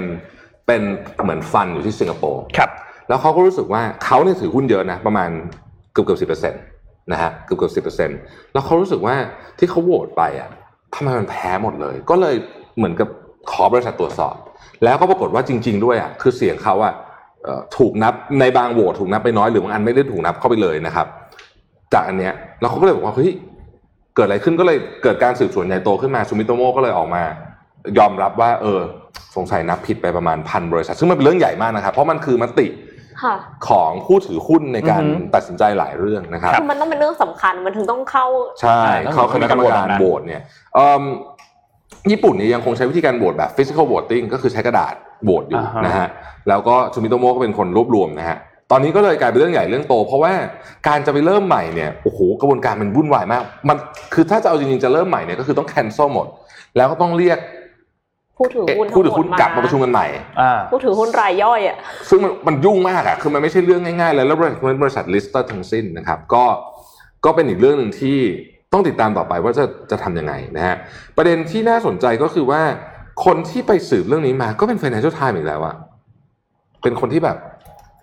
ไปอืมไปสืบเรื่องนี้ขึ้นมาขุดคุยขึ้นมานะครับ ก็ เออ ปีนี้เป็นปีที่สแกนโดเยอะจริงๆนะเรื่องนี้ก็เป็นอีกหนึ่งเรื่องแหกกันทุกสัปดาห์เลยอ่า จริง คือจริง ๆ แล้วอะมีเห็นข่าวที่ CEO นิโคล่าโดนแฉด้วย อ่าใช่เรื่อง sexual harassment อ๋อมีเรื่องอืม sexual sexual harassment harassment สองคนแต่ว่าก็คือไม่ไม่ได้อยากอ่านเพราะว่าในข่าวมันแบบเล่าละเอียดมากเลยอะคือแค่อ่านก็รู้สึกแย่แล้วอะอืมเดี๋ยวเดี๋ยวเดี๋ยวก่อนก่อนจะไปคำถามยังมีอีกหนึ่งสแกนโดที่นครรัฐวาติกัน นี่เรื่องใหญ่เหมือนกันนะฮะคือ Financial Times ก็รายงานว่ามี คาร์ดินัลคาร์ดินัลคนหนึ่งซึ่งเป็นคนที่ต้องบอกว่าเป็นคนบุคคลสำคัญมาก ชื่อ Giovanni Angelo Becciu เนี่ยนะครับเป็นเป็น Italian Head of Church Office for Appointing Saints อืมนะเป็นตำแหน่งสำคัญมากนะครับ เพิ่งลาออกไป เหตุผลที่ลาออก ก็เพราะว่าได้รับการสืบสวนนะครับว่าเอ่อเอาเงินของสำนักวาติกันเนี่ยครับไปลงทุนในอพาร์ตเมนต์ แล้วก็โรงแรมหรูที่ลอนดอนมูลค่า 200 ล้านเหรียญ คือปีปีหนึ่งเนี่ยนครรัฐวาติกันได้เงินเข้ามามีเงินเยอะมากในการ manage นะครับแล้วคนนี้ก็เป็นคนหนึ่งในคนที่ manage แล้วก็ไปลงทุนในสิ่งที่ไม่ได้อยู่ในข้อตกลงของการลงทุนนะครับ แล้วก็ถูกเปิดเผยขึ้นมาก็เลยลาออก เสร็จแล้วตอนนี้เนี่ยตำรวจในลอนดอนก็เลยไปตามจับในหน้าคือวุ่นวายมากนะฮะสรุปว่ามีการใช้เงินผิด ประเภทนะครับอืมแล้วก็ยังไม่รู้ว่าเรื่องนี้เนี่ยจะลงไปลึกถึงขนาดไหนนะครับ แล้วก็ Pope ฟรานซิสก็เอ่อรับหนังสือลาออกมาเรียบร้อยแล้วนะครับ คนนี้เนี่ยเป็นเป็นพระคาร์ดินัลที่ใหญ่มากๆเลยนะในนครรัฐวาติกันนะครับ เป็นหนึ่งในบุคคลที่ต้องบอกว่าเขาใช้คำว่า second in command เลยนะฮะอืมอ๋อเป็นใหญ่มาก เอ็นลบหนึ่งอ่าเพราะฉะนั้น ก็ต้องติดตามว่าเรื่องนี้จะเกิดจะจะไงต่อไป คือสแกนโดตอนนี้เนี่ยมันเยอะจริงครับนะฮะเดี๋ยวมีเรื่องสแกนโดอีกนะพรุ่งนี้เดี๋ยวได้ฟังยังมีอีกนะคะเยอะมีเยอะนะฮะเอ่อนนท์คิดคำถามออกแล้วเราแจกกี่รางวัลนะครับทั้หมดสิบรางวัลสิบรางวัลคำถามคือเมื่อกี้นนท์เล่าให้ฟังว่ามันมีจะจะมีการดีเบตของประธานาธิบดีใช่ไหมครับคือคุณโจไบเดนกับโดนัลด์ทรัมป์เนี่ยแล้วก็มีการดีเบตของรองประธานาธิบดีด้วยอ่าก็คือคัมราแฮร์ริสกับไมค์เพนส์มันมีทั้งหมด 4 วัน นนท์ขอว่าวันที่เท่าไหร่เดือนอะไรบ้างสี่ครั้งเนี่ยวันที่เท่าไหร่เดือนอะไรบ้าง ยากไปไหมคะเฮ้ยได้โยอ๋อรู้ว่ารู้ว่าคนที่ฟังอะ ได้ โอเคโอเคอธิบายอะทางนั้นได้กลับมาที่เมืองไทยกันบ้างค่ะ ครับ ค่ะ M2 ค่ะ World Bank นะคะคาดการณ์เศรษฐกิจไทยปี 2563 แย่สุดติดลบ 10.4%และลากยาวใช้เวลาฟื้นฟู 3 ปีถึงจะเหมือนก่อนโควิดนะคะอืมนักเศรษฐศาสตร์อาวุโสของ World Bank ประจำประเทศไทยเนี่ยเปิดเผยว่าโควิด -19 ส่งผลกระทบเศรษฐกิจไทยรุนแรง คาดว่าในปีนี้เนี่ยจะขยายตัวติดลบ 8.3%เป็นเบสเคส ต้องใช้ระยะเวลาประมาณ 2 ปีครึ่งนะคะที่เศรษฐกิจไทยจะกลับมาขยายได้ปกติก่อนมีการระบาดของโควิด -19 แต่ถ้าเป็น worst case นะคะเป็นกรณีเลวร้ายเนี่ยอาจจะเกิดระบาดรอบ 2 แล้วก็กระทบการส่งออกและการท่องเที่ยว ภาคการเงินมีปัญหาทำให้ธุรกิจต้องปิดตัวเหมือนตอนล็อกดาวน์ในเดือนมีนาคมนะคะทำรวมถึงภัยแล้งน้ำท่วมนะคะ กระทบกับรายได้เกษตรกรที่จะได้รับผลกระทบภัยแล้งมาตั้งแต่ปลายปี 2562 แล้วเนี่ย จะทำให้เศรษฐกิจปีนี้ขยายตัวติดลบถึง 10.4%นะคะ และต้องใช้เวลาถึง 3 ปีกว่าจะฟื้นฟูกลับมาเหมือนก่อนโควิดนะคะสำหรับเศรษฐกิจประเทศไทยปีหน้าคาดว่าจะขยายตัวได้ 4.9%ในกรณีปกติ แต่ในกรณีเลวร้ายจะขยายตัวได้ 3.5%ค่ะความเสี่ยงของเศรษฐกิจยังอยู่ที่การระบาดของโควิด -19 ที่ยังไม่มีวัคซีน ความไม่แน่นอนทางการเมือง ที่ส่งผลกระทบต่อทีมเศรษฐกิจของรัฐบาลนะคะ ที่รัฐมนตรีว่าการกระทรวงการคลังลาออกไปก่อนหน้านี้นะคะ แล้วก็ยังส่งผลให้การเบิกจ่ายงบประมาณล่าช้าทำให้ความเชื่อมั่นของนักลงทุนลดลงค่ะ โดยผู้จัดการธนาคารโลกประจำประเทศไทยนะคะ กล่าวว่ามาตรการแจกเงิน 3,000 บาทคนละครึ่งนะคะ ธนาคารโลกมองว่ายังไม่เพียงพออืมแล้วก็รัฐบาลต้องสร้างสมดุลเรื่องสาธารณสุขกับเรื่องเศรษฐกิจค่ะ ครับเออเราไม่มีรัฐมนตรีคลังมา เข้าใจว่าเดือนวันนี้ครบหนึ่งเดือนพอดี หรือไม่ก็ยี่สิบเก้าวันนี่แหละประมาณนี้นะฮะก็ ก็เป็นเรื่องที่แปลกมากในช่วงวิกฤตเอ่อเศรษฐกิจแบบนี้ใช่แต่ผมขอคาดเดาเหมือนหลายที่หลายคนคาดเดาก็คือว่าเชื่อว่ารัฐมนตรีคลังคนใหม่เนี่ยคงจะเป็นข้าราชการเกษียณเพราะเพราะเพราะวันนี้ข้าราชการเกษียณวันนี้ วันนี้สามสิบกันยาใช่ไหมอ๋ออ๋อเป็นไปได้เป็นไปได้ ก็เป็นไปได้นะครับถูกก็ต้องรอติดตามต่อไปหรือยังหาไม่ได้จริงๆก็ไม่รู้ แต่ว่า ต้องบอกว่าเศรษฐกิจไทยเนี่ยหนักจริง ๆ เรากำลังเจออีกหลายเรื่องรออยู่นะครับครับค่ะตอนนี้เนี่ยได้รับการคอนเฟิร์มมาแล้วว่าจะไม่มีการต่ออายุของเอ่อที่เขายืดหนี้ไปอะเอ่อพักหนี้พักต้นพักดอกนะครับของหนี้ที่ตอนแรกเราคุยกันว่าเอ๊ะมันจะต่อหรือไม่ต่ออย่างไรตอนนี้ได้รับการยืนยันแน่ ๆ แล้วว่าไม่ต่อแบบทั้งหมดอืมคือจะเป็นเคส by เคสเป็นกรณีกรณีไป นะครับเพราะฉะนั้นไอ้เว็บเป็นเวลาพูดว่าเคส by เคสเนี่ยผมกลัวมาก เพราะว่ากลัวจะกลายเป็นเคสที่ได้คนที่ได้ต่อเนี่ย ไม่จำเป็นต้องได้รับการต่อนี่คือเคสน่ากลัวที่สุดใช่นึกออกไหมค่ะไอ้คนที่จำเป็นต้องได้รับการต่อไม่ได้ต่อไม่ได้นะฮะแล้วมันมีโอกาสเกิดแบบนี้ด้วยนะถูกต้อง อันนี้เป็นเรื่องที่อันตรายมาก สิ่งที่เรากลัวมากที่สุดคือ NPL นะครับมีการคาดการณ์ว่าอาจจะมี NPL สูงสุดได้ได้เนี่ยนะครับถ้าสมมติไม่มีใครได้ต่อเลยนะอะครับ อาจจะมี NPL สูงสุดไปได้กันถึง 30-40%เลยนะครับอืบมริษัทเอกชนนะฮะและขณะนี้มีมูลหนี้ทั้งหมด ที่อยู่ในก้อนที่ถูกเราเรียกว่า debt holiday ก็คือการพักหนี้เนี่ย 7.2 ล้านบาทนะครับนี่คือของทั้งเอกชนทั้งของคนบุคคลธรรมดาเนี่ยนะฮะครับใน 7.2 ล้านบาทนี้เนี่ยสมมุติว่าสมมุติว่า default ไปสัก 30%นะโอ้โหอ้วกเลยนะฮะ แล้วพอนี่เป็นมูลหนี้ประมาณ คือระบบหนี้ไทยทั้งหมดเนี่ยรวม interbank รวมอะไรด้วยเนี่ยก็อยู่ประมาณสัก20ล้านล้านแถวนี้21ประมาณนี้นะครับนี่ก็นี่ก็ถือว่าเป็นก้อนที่ใหญ่มากนะครับครับพูดเรื่องการเงินแล้วพาไปที่บรัสเซลนิดหนึ่งอ่านะฮะเอ่อขอภาพ T2 นะครับ คือตอนนี้เนี่ย Brexit เป็นคู่ขนาน แต่ตอนนี้เป็นข่าวเล็ก เพราะข่าวอื่นมันใหญ่กว่าใช่ไหมแต่ว่าตอนนี้เนี่ยนะครับที่เอ่อ บรัสเซลก็คือบรัสเซลเป็นศูนย์กลางของ EU ใช่ไหมครับค่ะก็เริ่มเริ่มเริ่มคุยกันแล้วว่าถ้าเกิดอังกฤษออกไปจากยุโรปเนี่ยมันจะมีเรื่องหนึ่งที่เป็นอิชชูใหญ่มาก คือสหภาพยุโรปทั้งหมดเลยเนี่ยนะครับจะไม่มีเมืองที่เป็นศูนย์กลางทางการเงินอืมอ่าเป็นเรื่องใหญ่มากนะครับเพราะก่อนหน้านี้ลอนดอนทำหน้าที่นั้นอยู่นะครับศูนย์กลางทางการเงินของโลกเนี่ยมีเพียงไม่กี่เมืองเท่านั้น ที่ได้รับการยอมรับจริง ๆ ก็คือหนึ่งฮ่องกงค่ะสองเอ่อลอนดอนสามนิวยอร์ก แล้วก็สิงคโปร์อะค่ะสี่นะฮะนอกเหนือจากนี้เนี่ยไม่ใช่นะครับไม่ใช่ แล้วในเมืองใหญ่ๆทั้งหมดของยุโรปเนี่ยไม่มีที่ไหนที่เรียกได้เลยว่าเป็นศูนย์กลางทางการเงินของโลกผมมาไล่ให้ดูนะครับแฟรงก์เฟิร์ตปารีสเนี่ยเก่งเรื่อง banking เรื่องอื่นไม่เก่งนะฮะดับลินลักเซมเบิร์กเนี่ยเก่งเรื่อง investment fund เรื่องอื่นไม่เก่งอัมสเตอร์ดัมเนี่ย เก่งเรื่องเอ่อ market maker เรื่องอื่นไม่เก่งก็ไปดูนะเห็นไหมครับว่าลอนดอนเนี่ยกินตลาดใหญ่ทุกอย่างเลยอาจจะทุกอย่าง derivative derivative คอย derivative derivative trading ออกเสียงไม่ได้คนเป็นรู้คำนี้นะฮะเช่น interest rate swap อย่างเงี้ยนะครับ90%ทำที่ตลาดลอนดอนนะครับ90%ของยุโรปนะฮะทำที่ลอนดอนนะครับ FX เนี้ยดูดิคืออัตราส่วนมันไม่ได้ใกล้เคียงกับประเทศอื่นเลยเห็นไหมฮะใช่คือสีน้ำเงินนี่ห่างมากกินใหญ่มากทุกอันเลยนะครับ หรือแม้แต่ตลาดหุ้นเองเนี่ย ลอนดอนก็ยังใหญ่ที่สุดอยู่ดีเทียบกันเป็นประเทศ เพราะฉะนั้นตอนนี้เนี่ยสิ่งที่ EU กำลังปวดหัวมากก็คือว่าจะ consolidate เมืองได้ยังไงคำถามคือ มันจะเป็นจะต้องอยู่ใน physical location เดียวกันไหมมีคนบอกว่าเอ๊ะหรือว่าแยกๆกันแล้วรวมกันได้ไหมเนี่ยนะครับ มันเคยมีความพยายามจะทำแบบนี้มานานแล้วฮะมันไม่สำเร็จอืมเพราะว่ามันจะมีแบบฉันอยากจะทำเรื่องนี้มากกว่าไอ้เมืองนั้นก็บอกว่าฉันอยากจะทำเรื่องนี้มากกว่า ก็เป็นอีกจุดหนึ่งที่ต้องจับตาหลังจาก Brexit ออกเนี่ย ไม่ใช่แค่จับตาที่อังกฤษอย่างเดียว แต่ต้องจับตาที่ EU ด้วยว่าจะทำยังไงกับเรื่องนี้ เพราะหากคุณเป็นสหภาพยุโรปใหญ่ขนาดนี้ แต่ไม่มีศูนย์กลางทางการเงินเนี่ยมีปัญหาแน่มีปัญหาแน่นอนนะฮะมีปัญหาแน่นอนนนท์พาไปดูพฤติกรรมของคนไทยในช่วงเทรนด์หลังจากโควิดบ้างอันนี้เป็นข้อมูลจาก SCB AC อันนี้ข้อมูลนี้น่าสนใจ คือเขาเนี่ยเอาไปรวบรวมข้อมูลจาก Google Trend นะครับพอรวบรวมข้อมูลมาเสร็จปุ๊บก็ดูว่าเฮ้ยพฤติกรรมคนไทยช่วง ที่มีโควิดหนักๆเนี่ยที่เรา work from home กันมีการสั่งอาหาร delivery มากขึ้น แล้วหลังจากโควิดอะพฤติกรรมมันเปลี่ยนไปยังไงนะครับเขาค้นพบข้อมูลที่น่าสนใจหลายอันเหมือนกันอันแรกนะอืมคิดว่าทุกคนน่าจะเป็นเหมือนกันคือ ทุกคนเริ่มที่จะหากิจกรรมนอกบ้านกันเยอะขึ้นโหยหาว่างั้นเถโหยอะหาโหยหาสุดๆเลย นนท์เนี่ยแอคทิวิตี้แบบว่า ปีนเขาปีนเขาจำลองโอ้ไปไปไปทุกที่อะทำทำหมดเลยนะครับเขาบอกว่าการค้นหาของคำว่าโรงแรมคำว่าอาหารบุฟเฟ่ต์เนี่ยเพิ่มขึ้นนะอะไอโรงแรมเนี่ยเพิ่มขึ้น 470เปอร์เซ็นต์ค่ะอาหารบุฟเฟ่ต์เนี่ยเพิ่มขึ้น 232เปอร์เซ็นต์เยอะมากนะเนี่ยเนี่ยเนี่ยเนี่ยไอดูเทรนด์นั้นโหก็ได้ยกันสุดฤทธิ์คือช่วงช่วงพีกอะมันขึ้นไปเยอะมากๆเลยเยนะครับจริงแต่ที่น่าเป็นห่วงคืออันนี้ แม้ว่าคนจะ search เยอะ แต่ว่าเอ่อเขาเรียกว่าอะไรอะค่าใช้จ่ายอะไอการใช้จ่ายอะไม่ได้ตามมากับการ searchแปลว่าไม่มีกำลังซื้อ อ่าใช่ มันอาจจะมีปัญหาเรื่องกำลังซื้อหรือเปล่า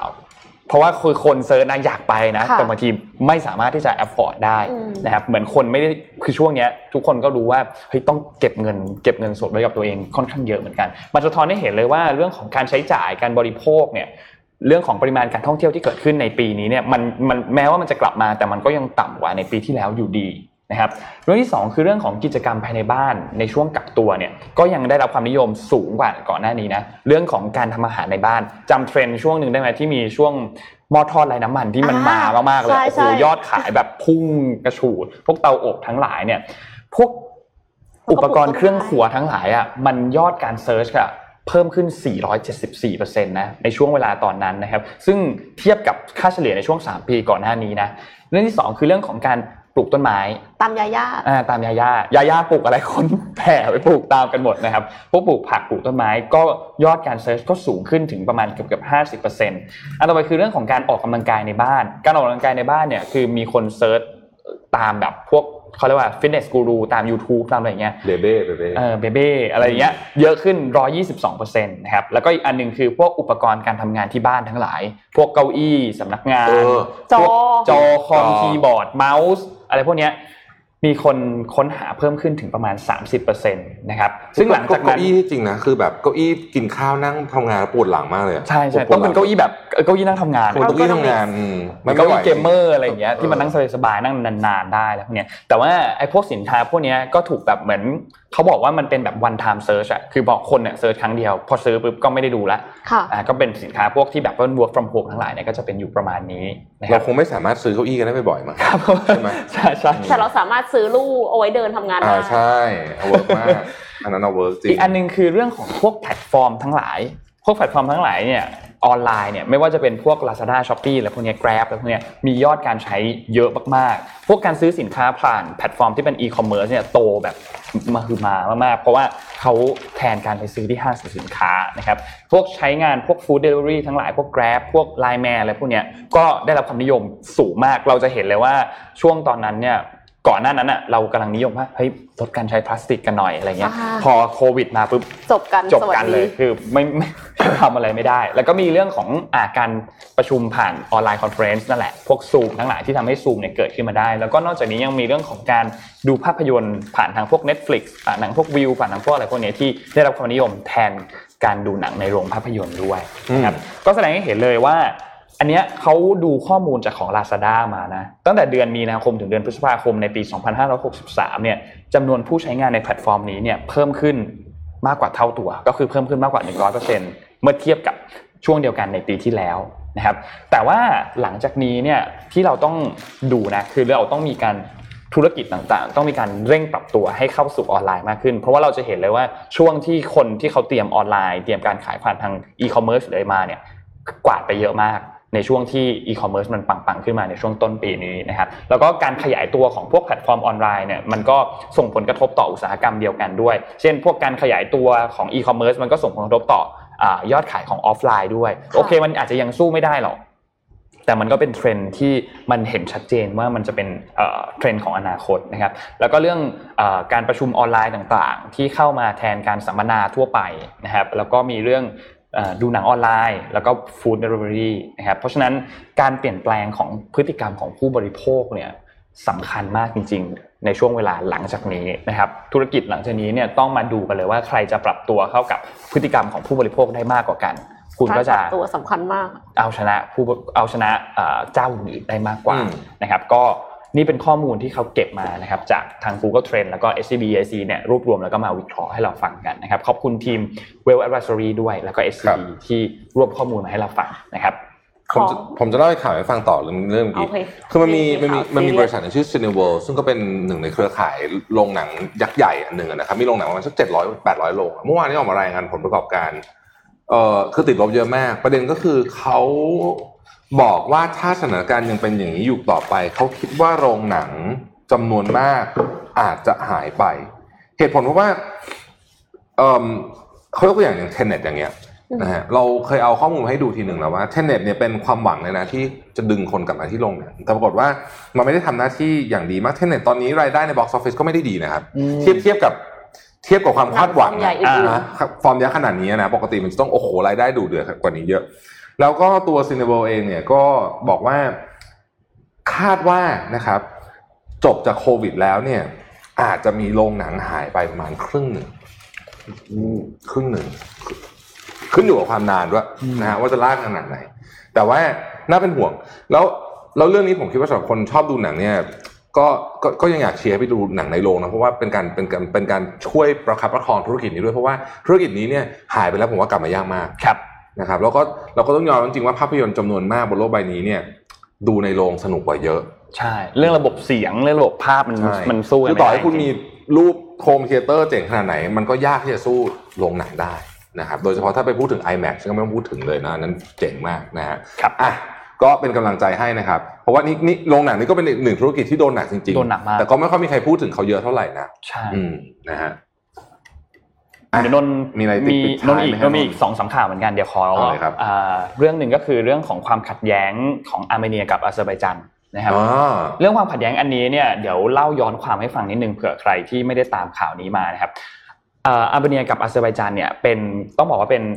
เอ่อสองอดีตสมาสมาชิกของสาธารณรัฐสมาชิกสหภาพโซเวียตครับนะครับซึ่งตอนนั้นเนี่ยเคยมีการทำสงครามต่อสู้กันเกี่ยวกับเรื่องของพื้นที่แล้วกันนะครับ มาเป็นเวลาแบบประมาณ 30-40 ปีแล้วนะครับ ทีนี้พื้นที่ที่เขามีปัญหากันเนี่ยนนท์ขอภาพ N8 ขึ้นมาครับพื้นที่ที่เขามีปัญหากันเนี่ยคือพื้นที่บริเวณที่เขาเรียกว่าภูมิภาคนากอร์โนคาราบัคนะครับซึ่งเป็นส่วนหนึ่งของอาเซอร์ไบจานอืมแต่ว่าถูกควบคุมโดยคนเชื้อสายของอาร์เมเนีย เดี๋ยวนนท์เล่าให้ฟังว่ามันที่มามันเป็นยังไง คือทั้งสองประเทศนี้เนี่ยทำสงครามกันตั้งแต่ช่วงปลายปี 80 จนถึงช่วงต้นทศวรรษเอ่อ90 นะครับมีคนหลายล้านคนมากที่ต้องย้ายถิ่นที่อยู่กันในช่วงเวลาตอนนั้นนะครับแม้ว่าก่อนหน้านี้เนี่ยจะมีการออกมาประกาศหยุดยิงแล้ว แต่ว่าก็ยังไม่เคยมีการบรรลุข้อตกลงสันติภาพด้วยกันนะครับค่ะทีนี้ ที่มาเนี่ยมันเริ่มมาจากตั้งแต่ปี 1922 ตอนนั้นเนี่ยอาร์เมเนียกับอาเซอร์ไบจานเป็นส่วนหนึ่งของสหภาพโซเวียตใช่ไหมครับ แล้วก็ล่มสลายในปี 1991 ใช่ไหมครับ ทีนี้ทั้งสองประเทศเนี่ยอยู่ในบริเวณที่เรียกว่าคอเคซัสนะครับ ซึ่งต้องบอกว่ามันติดกับหลายประเทศเหมือนกัน ติดกับตุรกี ติดกับจอร์เจีย ติดกับรัสเซียนะครับ แล้วก็ติดกับอิหร่านด้วยนะครับทีนี้ประชาชนส่วนใหญ่เนี่ยก็มีการทะเลาะกันอยู่แล้ว ในเรื่องของภูมิภาคตรงนี้นะครับโดยในสมัยเอ่อโซเวียตเนี่ยภูมิภาคนาโกโนคาราบักเนี่ยเป็นพื้นที่ที่คนอาร์เมเนียเนี่ยอาศัยอยู่ แล้วก็ถูกปกครองโดยอาเซอร์ไบจันนะครับทีนี้พอหลังจากที่สหภาพโซเวียตล่มสลายเนี่ยทางรัฐสภาของภูมิภาคนาโกโนคาราบักเนี่ยเขาก็มีการลงมติกันตกลงที่จะเข้าเป็นส่วนหนึ่งของอาร์เมเนียนะครับทีนี้ก็เลยเกิดการปะทะกัน เพราะว่าก่อนหน้านี้เป็นพื้นที่ของเอ่อปกครองโดยอาเซอร์ไบจันใช่ไหมครับอืมก็เลยทะเลาะกันพอทะเลาะกันเสร็จปุ๊บ ด้วยความที่ทั้งสองทั้งสองพื้นที่เนี่ยเป็นอิสระจากสหภาพโซเวียตแล้วนะครับความขัดแย้งก็เลยเกิดเป็นสงครามกันแบบเต็มรูปแบบเลย ทีนี้เขาก็โอเค กองกำลังของอาร์เมเนียเนี่ยก็เข้าควบคุมในพื้นที่นี้ได้เต็มที่ แล้วก็มีการประกาศหยุดยิงในปี 1994 แล้วก็รัสเซียก็เข้ามาช่วยเจรจาให้มีการประกาศหยุดยิงในครั้งนี้ด้วย แต่ยังไม่มีการลงสนธิสัญญาไอสันติภาพนะครับ ทีนี้จากการตกลงในครั้งนั้นเนี่ยทำให้ภูมิภาคตรงนี้เนี่ยยังคงเป็นของอาเซอร์ไบจานอยู่ แต่ว่าจะถูกปกครองโดยอาร์เมเนีย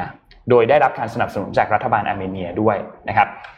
หลังจากนั้นก็มีกลุ่ม OSCE เข้ามาเจรจาโดยนำโดยฝรั่งเศสนำโดยรัสเซียแล้วก็สหรัฐนะครับเข้ามาเจรจาสันติภาพกัน แต่ว่าสุดท้ายแล้วเนี่ยก็ยังไม่เคยบรรลุข้อตกลงสันติภาพ ยังมีการปะทะกันมาตลอดช่วงเวลา 30 ปี นะครับโดยเฉพาะในปี 2016 ที่ทะเลาะกันค่อนข้างรุนแรงนะครับมีการอ่าทะเลาะกันแล้วก็มีการปะทะกันของทหารของแต่ละฝ่ายเนี่ยทำให้มีทหารเสียชีวิตไปหลักสิบนายนะครับทีนี้ตอนนี้เนี่ยมีหลายประเทศที่พยายามที่จะเข้าไปช่วยเป็นเหมือนตัวกลางในการเจรจาว่าเฮ้ยค่ะต้องมีการหยุดยิง เพราะว่าถ้าหากว่าเลยเถิดไปมากกว่านี้เนี่ยมีความเป็นไปได้ที่จะเกิดสงครามแบบเต็มรูปแบบเหมือนกัน นะครับก่อนหน้านี้เนี่ยในบางพื้นที่ก็มีการประกาศกฎอัยการศึกในบางพื้นที่ด้วย เพราะว่ามีการปะทะกันรุนแรงคือมีทั้งเฮลิคอปเตอร์มีทั้งรถถังเข้าไปในพื้นที่นะครับก็ค่อนข้างรุนแรงในช่วงเวลาตอนนี้นะครับแล้วก็ตลอด 2 วันที่ผ่านมาเนี่ยมีคนบาดเจ็บเนี่ยหลักร้อยแล้วนะครับคนเสียชีวิตเนี่ยเป็นหลักสิบนะครับแล้วก็รัสเซียอิหร่านสหรัฐสหภาพยุโรป สหประชาชาติเองเนี่ยก็ออกมาเรียกร้องให้ทั้งสองฝ่ายเนี่ยหยุดยิงแล้วก็มาเจรจากันนะครับ คุณอันโตนิโอกูเตเรสซึ่งเป็นเลขาธิการของสหประชาชาติเนี่ยก็ออกมาเรียกร้องแล้วก็บอกว่าเฮ้ยคุณควรจะออกมาเจรจากันนะครับ เพราะว่าความขัดแย้งตอนนี้เนี่ยค่อนข้างหนักจริง ๆ ตอนนี้เนี่ยทั้งสองประเทศเนี่ยได้มีการเหมือนกับมีข่าวว่าจะให้ผู้นำเนี่ยมาพูดคุยกัน เพราะว่าทางฝรั่งเศสกับเยอรมนีเนี่ยออกมาขอร้องให้มาพูดคุยกัน ก็จะมีการจัดประชุมฉุกเฉินด้วย นะครับหลังจากนี้ก็ต้องรอดูว่าสถานการณ์เนี่ยจะเป็นยังไงกันต่อสำหรับพื้นที่สองพื้นที่นี้นะครับ แต่ว่าต้องบอกว่าต้องต้องต้องบอกว่ารุนแรงจริงๆนะครับ เพราะว่ามีการใช้รถถังคือคือเหมือนสงครามเต็มรูปแบบเลยอะตอนนี้นะครับอืมดุเดือดมากดูเดือดครับดูเดือดต้องคติรับดตามนะครับ เรื่องนี้เรื่องนี้เรื่องจะกลายเป็นเรื่องใหญ่ได้นะฮะมีข่าวแบบสบายๆบ้างอืมอ่าเราโอเคเราเบรกเบรกข่าวสบายค่ะๆเอาเอาเอาช่วงทรัมป์ประจำวันนิดนึงนะครับประจำวันนิดนึงคือโอเคคือก่อนหน้านี้อ่า The New York Times ออกมาแหกโดนัลด์ทรัมป์บอกว่าเฮ้ยคุณไม่จ่ายภาษีอะคุณเจ็ดร้อยห้าสิบเหรียญเจ็ดร้อยห้าสิบเหรียญจ่ายน้อยมากจ่ายน้อยมากจ่ายภาษีน้อยมากเจ็ดร้อยห้าสิบเหรียญนี่สองหมื่นกว่าบาทอะในปี 2016 ที่อ่าได้รับเลือกเป็นประธานาธิบดีของสหรัฐใช่ไหมครับ ทีนี้โจไบเดนมาเลย เดี๋ยวนนท์โพสต์ลิงก์ลงไปนะ เดี๋ยวนนท์โพสต์ลิงก์ลงไปเขาหลังจากที่ทรัมป์โดนแหกไป 2 วันต่อมา หลังจากนั้นโจไบเดนกลางกลางเอกสารให้ดูเลย 22 ปีที่ผ่านมา จ่ายภาษีครบ แล้วก็กางเอกสารยื่นขอคืนภาษีให้ดูเลยโพสต์ลงในเว็บ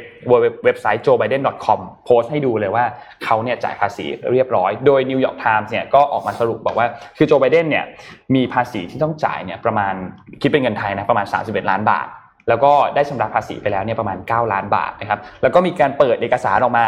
แบบโปร่งใสเลยให้ดูเลยว่าเนี่ยชำระเป๊ะเป๊ะเป๊ะแบบนี้ เดี๋ยวนนโพสต์ลิงก์ลงไปให้ดูนะ แสดงให้เห็นเลยว่า ตลอดช่วงเวลา 22 ปีที่ผ่านมาเนี่ยโจไบเดนคือกลางเอกสารโปร่งใสให้ดูตลอดเลยว่าเขาจ่ายภาษียังไง ขอยื่นยื่นขอคืนภาษีเท่าไหร่ มีรายได้เท่าไหร่ ยื่นเอกสารให้ดูหมดเลย แต่ว่าของโดนัลด์ทรัมป์เนี่ยยังไม่ได้แสดงเอกสารอะไร นอกจากออกมาพูดนะอืมว่าผมจ่ายเรียบร้อย ไม่ได้มีปัญหาอะไร ผมใช้ช่องทางอ่าการเขาเรียกว่าอะไรการลดหย่อนภาษีปกติเลย ไม่ได้มีไม่ได้มีการหลบเลี่ยงไม่ได้มีการอะไรเขาก็ ก็ออกมาพูดแบบนั้นในช่วงเวลาตอนนี้พอดีแหละตอนเนี้ยก็จะบอกได้เลยว่า คือยิ่งใกล้การเลือกตั้งเท่าไหร่ ก็จะมีข่าวแบบ bad news อะของแต่ละฝ่ายออกมาเยอะมากขึ้น ก่อนหน้านี้โดนัลด์ทรัมป์เคยออกมาทวีตพูดถึงเรื่องของการ drug test บอกว่าโจไบเดนไม่ยอมตรวจ drug test อะคุณก็รู้แล้วว่าความหมายมันคืออะไรอะไรอย่างเงี้ยก็แบบว่าประมาณว่า นั่นแหละ อย่างที่เราทุกคนทราบกันนะครับ เพราะฉะนั้นตอนนี้ก็รอดูครับ จะมีอะไรน่าตื่นเต้นตื่นเต้นแบบเนี้ยออกมาในช่วงเวลาที่ใกล้ ๆ กับการเลือกตั้งเยอะมากตอนนี้เหลือเพียง 33 วันเท่านั้นนะครับท่านผู้ชมครับที่จะเข้าสู่การเอ่อเลือกตั้งอย่างจริงจังแล้ว แล้วก็มันมีอีกข่าวหนึ่งวันก่อน ยังยังไม่ได้คุยเรื่องนี้ที่บอกว่าทรัมป์บอกว่าเขาไม่รับประกันการถ่ายโอนอำนาจอ่าอ่าอย่างอ่าใช่เอ่ออย่างอย่างสสัมนมติตินะถ้าเกิดว่าเขาแพ้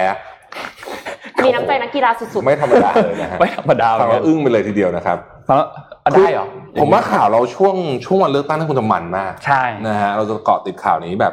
คือมันมีเรื่องอะไรที่ต้องคุยกันอีกหลากหลายแง่มุมมากแล้วอย่าลืมนะครับว่าเดี๋ยวพรุ่งนี้จะวิเคราะห์ให้ฟังว่า ถ้ารัฐบาลสหรัฐทำสิ่งที่ไม่มีใครคาดคิดมาก่อนก็คือ ประกาศยอมรับไต้หวันเป็นประเทศเนี่ยมันจะเกิดอะไรขึ้นนะอ่าใช่โอ้โหน่าตื่นเต้นมากอะไม่รู้ไม่รู้จะเป็นยังไงมันต่อมีไพ่นี้อยู่ด้วยนะครับครับ ซึ่งถามว่ามีโอกาสไหม ก็เป็นไปมีได้มีแต่น้อยมีแต่น้อยน้อยมากน้อยมาก แต่ว่าไม่แน่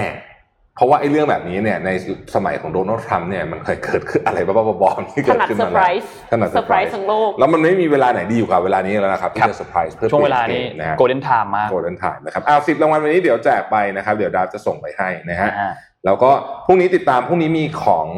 แจกสุดพิเศษเลยผมเตรียมมา สำหครัรับบทุกท่านนะครับ ใครที่ไม่ฟังบอกว่าเสียดายแน่นอน ก็คือไม่ได้แข่งกันเองในแชทนะ แข่งกับพวกเราด้วยนะครับถูกต้องพวกเราก็แย่งกันตอบด้วยเหมือนจะกันมานะฮะนะครับ